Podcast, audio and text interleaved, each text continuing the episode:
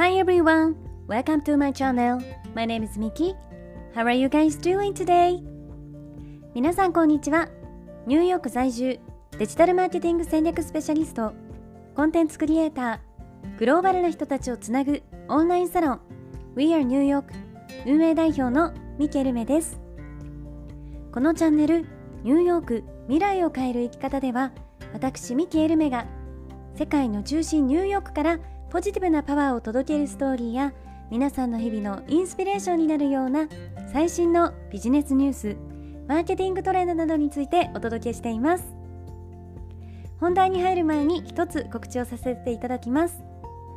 私が運営しているオンラインサロン We are New York ではここでは配信していないグローバルなキャリア形成やインフルエンサーとしての働き方self development などに関するより深い内容をクローズドのコミュニティで発信しています。毎月2回にわたりオンライン上でメンバーミーティングを開催しているんですが、えー、グローバルに活躍されている各業界のスペシャリストの方をゲストにお招きしてお話を聞いたりとか、えー、最新のマーケティングやビジネスソーシャルメディアについての勉強会を開催したり夢を叶えるためのワークショップなどにみんなで取り組んでいます。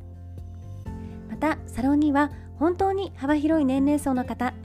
そしていろいろな異なる職業や業界の方たちが集まっていますので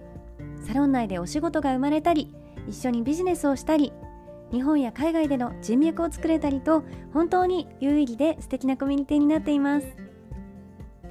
サロンの方ではより私のですねプライベートなお話や海外の最新情報に関する、えー、内容をですねシークレットブログでも配信しています。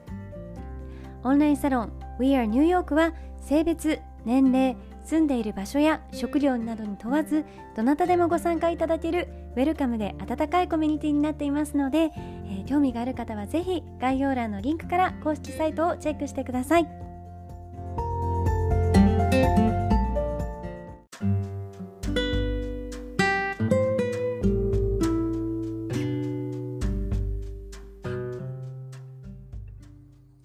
皆さんおはようございます。えー、本日もいかがお過ごしでしょうか？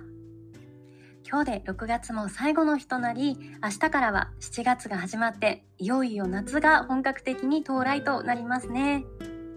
あのニューヨークはですね6月の間ずっとこうカラッとした過ごしやすい爽やかな日が続いてたんですけれど、えー、来月からは多分ですねこう一気にあの気温が高くなってジメジメとした蒸し暑い日が始まっていくんじゃないかなと思っています。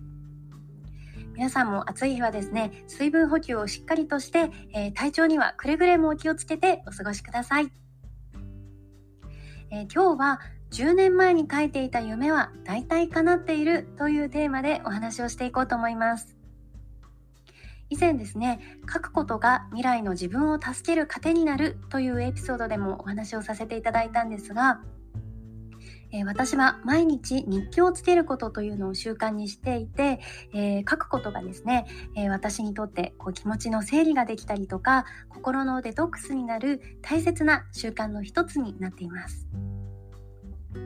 え毎年ですね新しい年になるたびに新しい手帳というのを合わせて買うんですけれどえー、それぞれのこう各年の手帳にはですねその1年私が成し遂げたいことそして、えー、これから1年後3年後5年後、えー、そしてもっと遠い未来の夢まで人生をかけて叶えたい夢というのが、まあ、つらつらとですねたくさんこう書き連ねられています。今は、えー、Google カレンダーでこうスケジュール管理をされていたりアプリでタスク管理をしているっていう方も多いんじゃないかなと思うんですがあの私はですねお仕事関係のことはスマホでも管理するようにしていて、えー、手帳というのはどちらかというとあの毎日の自分のモチベーションを上げるためのワークシートみたいな感じで活用しています。そして毎朝起きてからですね、えー、デスクに向かって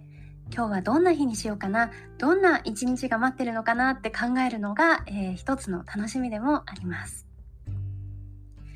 あの小学校の頃にですね好きだった本の一つに「赤毛のアン」っていう、えー、カナダの、えー、ルーシー・モード・モゴメリっていう人が書いた、えー、有名な、え本があるんですけれどその「赤毛のアンの」え主人公のアンがですね、え言う名言の一つにこんなセリフがあります。明日という日は何一つ間違いが起こっていない新しい日だと思うと素敵じゃない。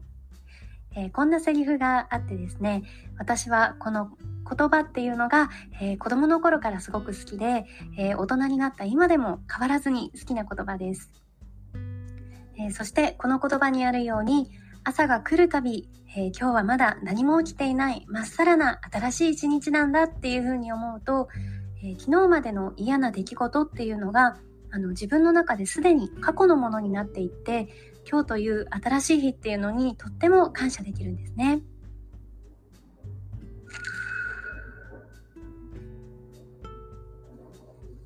えー、そんな書くことが自分のライフスタイルの一つになっている私なんですが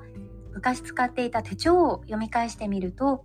昔の自分がこうなったらいいなこうなりたいなと願っていたことが今は現実になっていてえー、自分でも改めて過去の自分が書いたノートを見てですねはっとこう驚くことがあります。えー、当時はきっとただこう単純な気持ちでこうなりたいっていう願いを、えー、思いつくままに綴っていたと思うんですけれど、えー、だだけどですねその時の願いっていうのは、えタイムラグを経て今現実のものになってるんですね。もちろん、えー、当時の自分が想像していた形と全く同じ形で叶っているっていうわけではないんですけれど、えー、願っていた夢っていうのが形を変えて今の私に一番ベストな形で、えー、叶ってるなって思うことが、えー、すごく多いです。誰でも、えー、今ある願いっていうのはすぐにこういうふうに叶ったらいいなっていうふうに思いがちなんですが、えー、私はですね過去の自分からこう今の自分をこういうふうに改めて振り返ってみた時に、えー、夢そして心の中の願いっていうのは、えー、実現していくために、え必要な時間っていうのがあってその必要な時間をかけてどんどん成熟していってきっとその人に一番合った最高のタイミングで、え形になって現れてくるものだっていうふうに思ってるんですね。